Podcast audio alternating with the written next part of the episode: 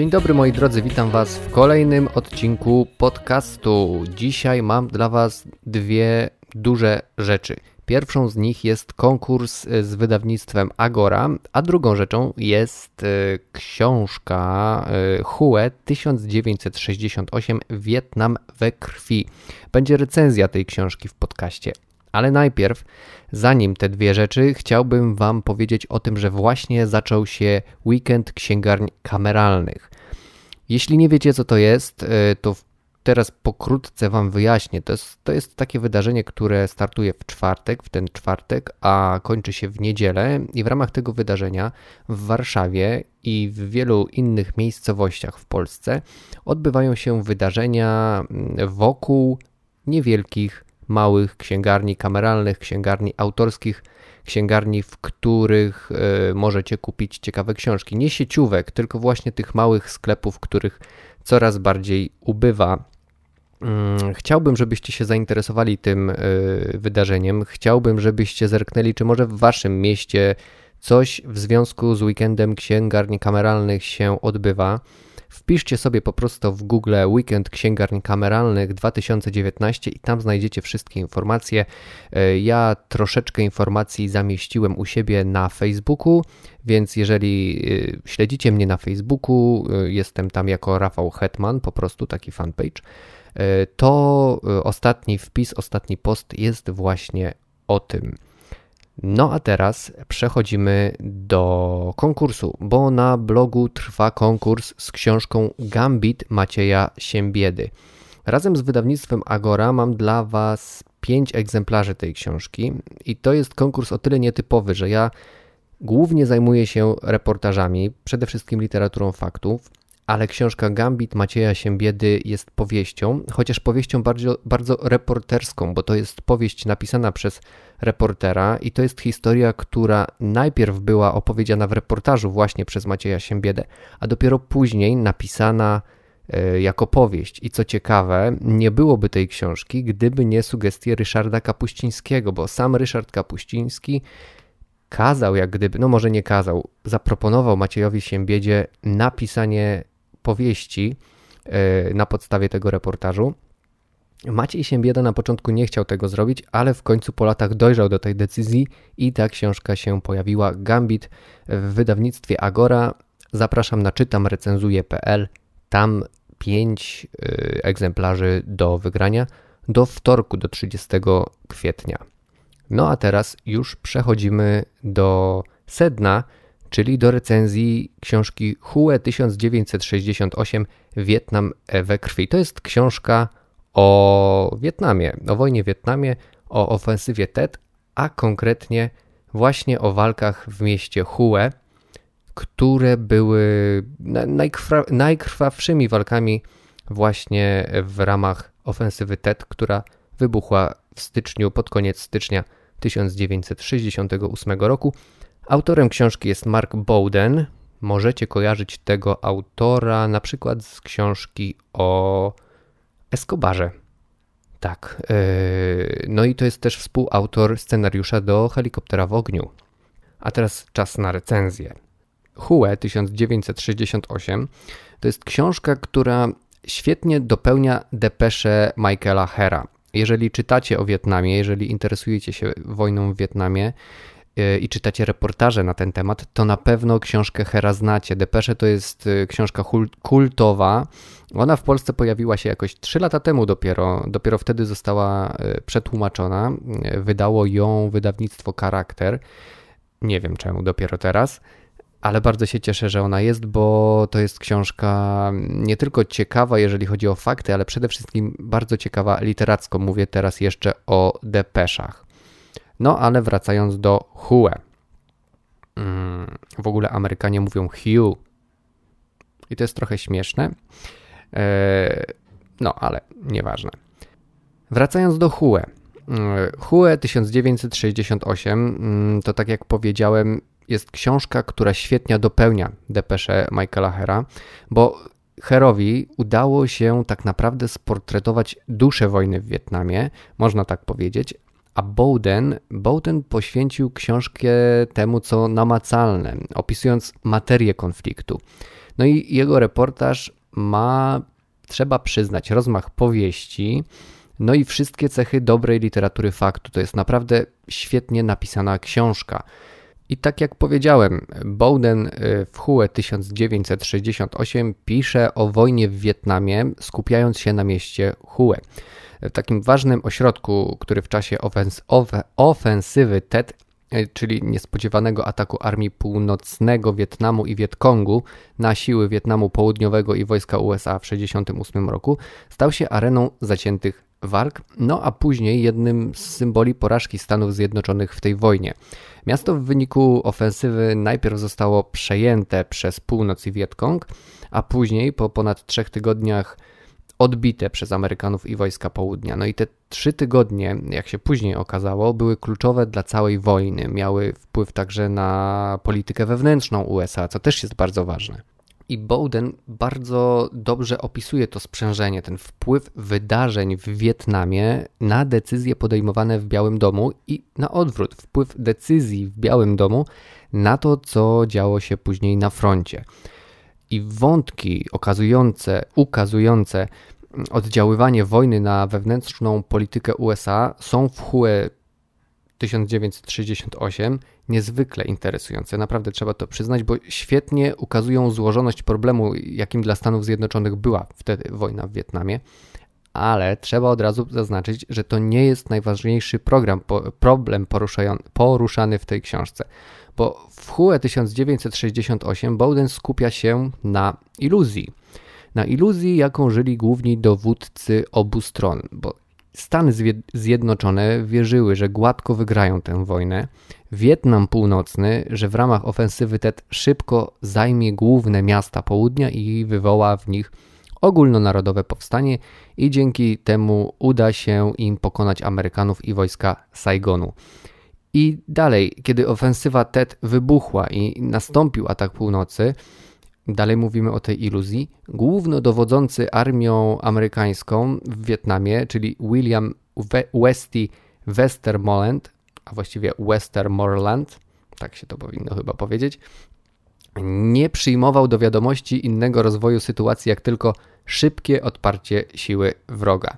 No i Westy, to jest tego przydomek, jest w tej książce jedną z najważniejszych postaci, Y, które skupiają mm, w sobie, jak gdyby, wszystkie paradoksy i absurdy tej wojny.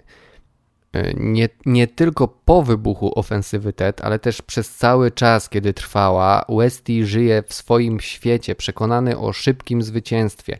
I kiedy północ zajmuje miasto Hue, sądzi, że jest to manewr odwracający uwagę od głównego nadarcia. No i myli się, ale nawet kiedy wszystkie fakty przeczą jego przeczuciom, on pozostaje przy swoim. Stan świadomości Westermorlanda świetnie obrazuje taki fragment. I teraz go wam przeczytam.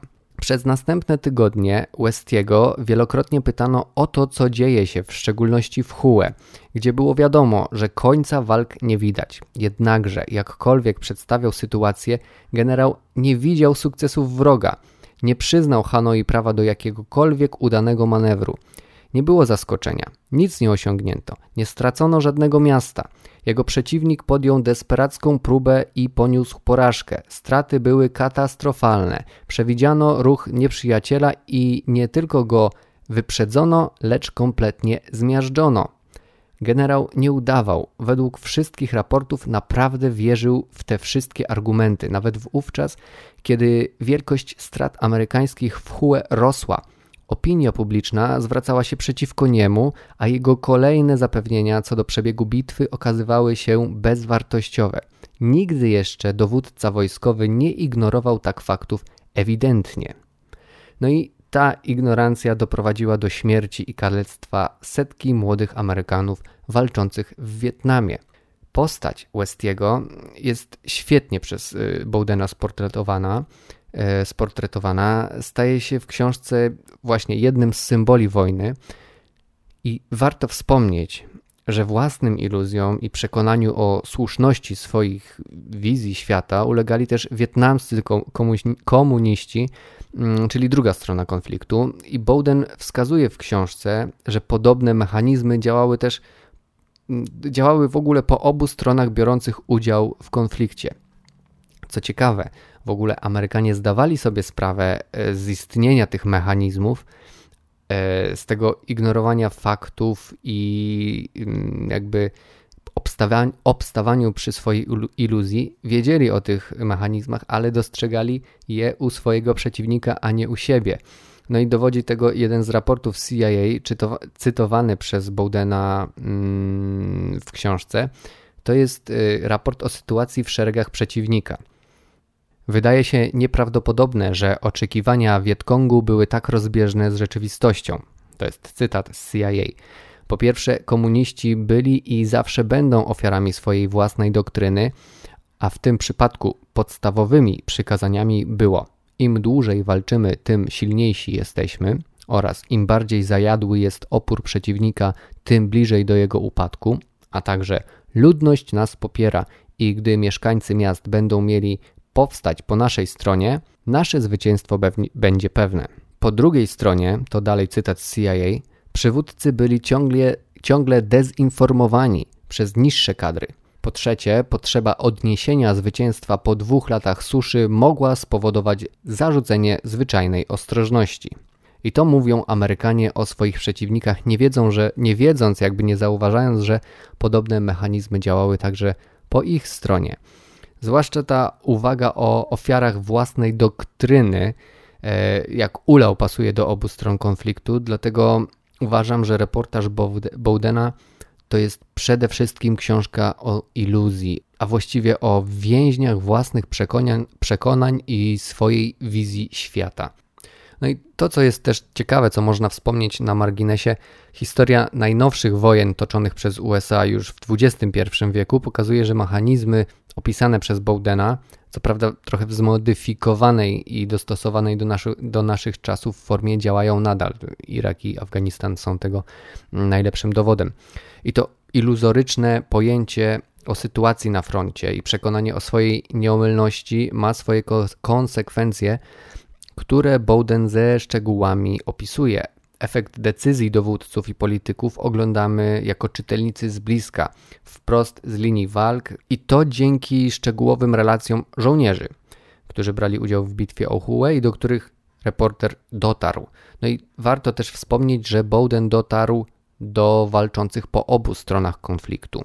Relacje zwykłych żołnierzy stanowią w książce chyba największą część, ale Bowden nie używa scen z frontu tylko po to, żeby epatować przemocą, żeby ta książka była w jakiś sposób mocniejsza.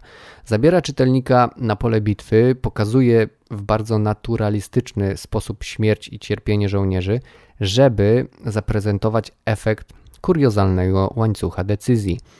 E, tego, który swój początek miał w Waszyngtonie, a który kończył się na dowódcach frontowych podejmujących decyzje, które często oznaczały życie lub śmierć dla zwykłych żołnierzy. Każda śmierć opisywana przez Bowdena wydaje się hmm, oskarżeniem. Oskarżeniem tych, którzy za tę wojnę byli odpowiedzialni i jest też logicznym efektem nielogicznych decyzji podejmowanych na podstawie zmanipulowanych i przefiltrowanych przez pryzmat własnej doktryny informacji. Bowden jest y, też bardzo dobry w pokazywaniu paradoksów wojny. Jest y, tak samo dobry, powiedziałbym, jak Michael Herr y, w depeszach. I chociaż obaj reporterzy wybrali zupełnie różne formy, żeby opowiedzieć o tej wojnie, ich książki mają to samo pacyfistyczne przesłanie.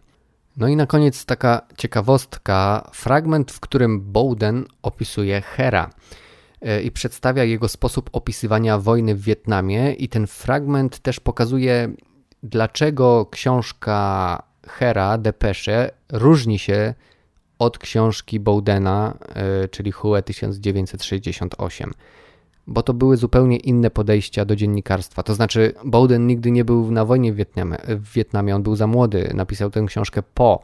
Her był w Wietnamie na miejscu. No i tak Bowden opisuje Hera. Każdy dziennikarz na świecie, który był zainteresowany wojną, próbował dostać się do Hue. Jednym z nich był niski, chudy, 27-letni, łysiejący mężczyzna o szerokiej twarzy i dużych okularach sprawiających, że wyglądał jakby miał wyłupiaste oczy, który nazywał się Michael Herr.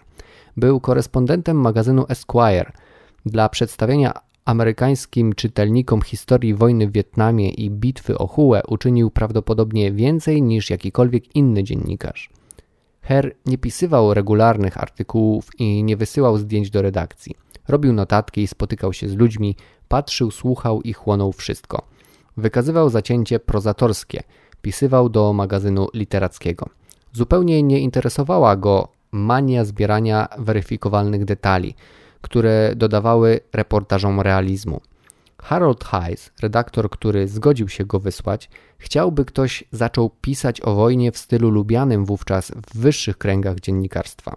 Zwani nowymi dziennikarzami pisarze popełniali ostre teksty, które kompletnie ignorowały konwencje tradycyjnego dziennikarstwa prasowego.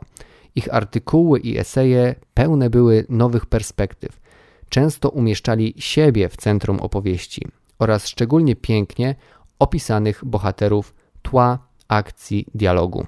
Byli mniej zainteresowani faktami, bardziej uczuciami. Każdy magazyn szukał nowego dziennikarza, a każdy młody pisarz ze smykałką do pisania reportaży chciał nim zostać. Tyle o roku 1968 i o mieście Hue.